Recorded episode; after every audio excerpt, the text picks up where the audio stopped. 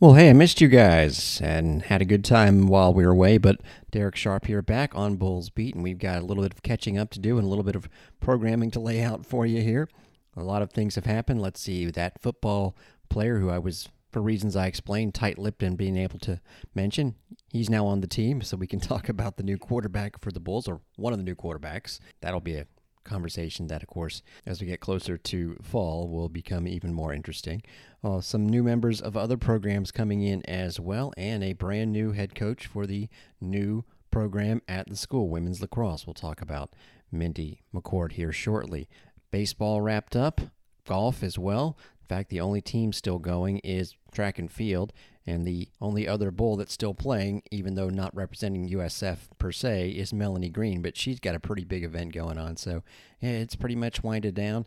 And with that in mind, we are on our summer schedule beginning today. June and July has traditionally been where we pair Bulls Beat down to three shows a week. Frankly, there's not much news going on during the summer, so it's going to be Monday, Wednesday, and Friday. We were not on the air on Monday because I was still on vacation in Colorado. If you go to my Twitter page at Darek Sharp, D A R E K S H A R P, you can see some of the fun that we had. The weather was incredible in both Aspen and Denver. But we are back on a Wednesday and ready to catch up just a little bit. You'll hear some of the highlights from the baseball games from last week. Not many, of course. Unfortunately, there weren't many. And we'll take a little bit of a stock in the team. But during these summer months on the program, with no games to actually give you highlights of, of course, it'll become a lot more interview based. So I'm getting the word out with my friends at USF that we're going to try and catch up with the you know head coaches basically of every team, and that's just for starters. Can also talk to other members of the squads, whether it be an assistant coach and an occasional student athlete. You know, we have Zoom these days. There's ways to do interviews with those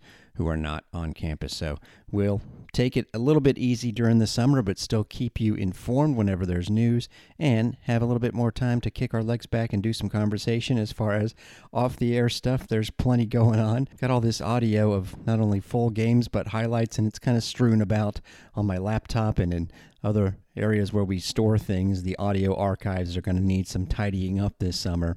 It's things that I always have on a checklist during the season, and then it's like, well, do I clean up the audio archive in the next two hours, or do I prepare for tonight's, you know, volleyball match or soccer game or baseball game?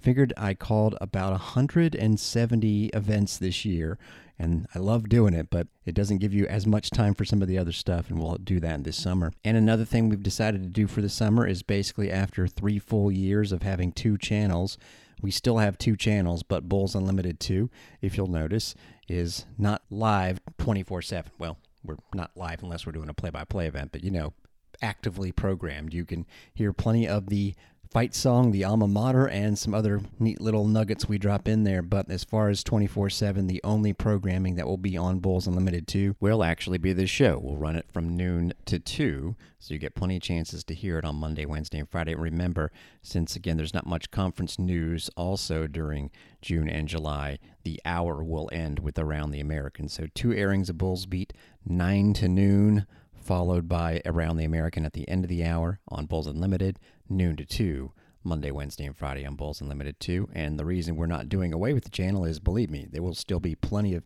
chances to use it for live play by play as we did this last year over 20 times. But yeah, for those other 330 odd days when there's no need for the second channel as far as play by play goes, we'll be paring that down. But as you'll hear if you pop it on Bulls Unlimited 2, you can always get the USF vibes going on that channel and just know it's not going anywhere. It's just not going to be as active until there are game days. And I was scanning back through some of the first three years on the channel. We used it plenty, and especially remember that spring of 2021 when the sports of soccer and volleyball were pushed from the fall boy, we were using it a lot. And this past year, again, about 20 times. But I also looked at the other parts of the calendar when there was no play by play. And it did take up a lot of my time getting that thing programmed, so it'll give us more time to do other things. And the plan is to try and get even more soccer and volleyball on the air, namely, go to some more road matches if we can. And we should be getting the schedules for those sports pretty soon. And of course, in a few years, we'll have women's lacrosse. We'll talk about the new head coach here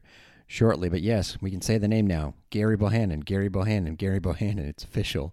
G E R R Y, pronounced Gary Bohannon is on the USF football roster. Yeah, he'd be a pretty good example of uh, somebody I wouldn't mind catching up to over the summer if we can.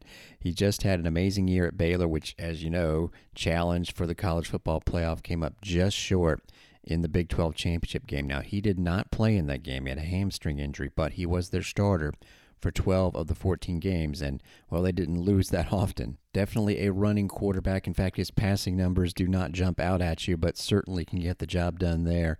Out of high school, was rated the top dual threat quarterback. Out of Arkansas, he went right to Baylor, but honestly did not truly break out until last year. Played in three games, but really as a Wildcat quarterback. Did not complete a pass in 2018. In his second season, ran for 42 times, 272 yards, only threw it 36, completing just 17 only played in two games in 2020, then again last year became their starter, actually guided them to the win against Oklahoma, which was fourth ranked at the time, 27 to 14. They'd actually had forgotten lost a couple of games leading up to that, including to Oklahoma State, but they beat Oklahoma State in the Big 12 championship game and then beat Ole Miss in the bowl game. Now, again, he played in that game and it was 21 to 7, but his passing numbers 7 for 17 40 yards, just one touchdown and one interception. It was more about their defense and their running game. So, yes, he had a phenomenal year. And yes, he will challenge Timmy McClain, but he was also beaten out in the spring game by a backup quarterback and actually, in a good move by Baylor head coach Dave Aranda, he went ahead and said to Gerry Bohannon, You're not our starter, which has allowed him to enter the transfer portal, and he has two years left of eligibility. And I saw immediately there was concern from Bulls fans like, Well, this upset Timmy McClain and make him want to transfer. No, I think this is just good competition. This is what you want and we'll get an idea of the competition, well, in a couple of months. And speaking of a couple of months, we know the game times for the first few games, including the kickoff against BYU at Raymond James Stadium, would be a 4 o'clock game on Saturday, September the 3rd, ESPNU, so a national television audience, of course. You can record the game on ESPNU and listen to it live on USF Bulls Unlimited. So we know our first airtime will be 2 o'clock on Saturday, September the 3rd. The next week's game is against Howard. That'll be a 7 o'clock kickoff under the lights at Raymond James. And then the following Saturday, it's a 7.30 road game against the Florida Gators. SEC Network will do that one on television. Our other game time, we now know the Friday game at Tulsa. That's November the 18th. Well, that'll be a late weekend. That's a 9 o'clock game. One other football note, they have recently given the green light to mention a new transfer as well. On the defensive line, Division II All American Jonathan Ross. He's from Bowie State. He picked USF over schools like North Texas, Hawaii, Akron, and the like. At Bowie State, just had 29 tackles for loss and 10 sacks as part of an 81 tackle season. Bowie State went 12 and 2 all the way to the quarterfinals where they lost to Valdosta State. At the Division II level, he is out of Maryland originally. Maryland, perfect segue, the men's lacrosse national champion as the lacrosse season just wrapped up. And hey, with it all wrapped up, now we can tell you who the women's lacrosse coach is, as it was announced on Tuesday that Mindy McCord will be the leader of the USF program, which begins play in just a couple of springs.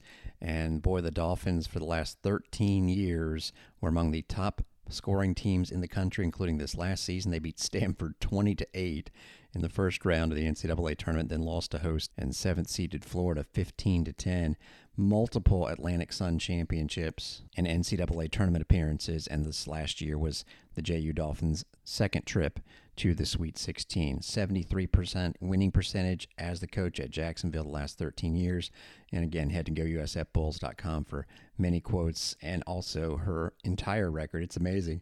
Basically, all of her stops, whether she was coaching at a small college in her hometown or helping the school that she got her master's at in, Virginia Tech, start up its program. She became a head coach at the age of 23 at Oberlin College, and then again 13 years ago started the JU program and got it to well being at a top consistent level every single year. And the hope is she can do the same with the Bulls. So we'll have much more on Mindy McCord, including her family, and her husband is also a coach they have the sport in their blood and again started it up at the division 1 level when it wasn't that big of a deal in Florida and it's starting to continue to be a big deal and will be here at USF. That's not the only thing that's happened since I've been gone. Again, both the baseball and men's golf seasons ended Frankly, in similar fashion, would you rather have your hopes dashed at the very end in heartbreaking fashion or kind of know you're not advancing early as that was the case. Also, some news about some former Bulls pitchers, in fact, many of them. And oh, yeah, the team that actually is still going, men's and women's track and field, have a quartet headed to the national meet, the final meet of the season. We'll give you those details next on Bulls Beat.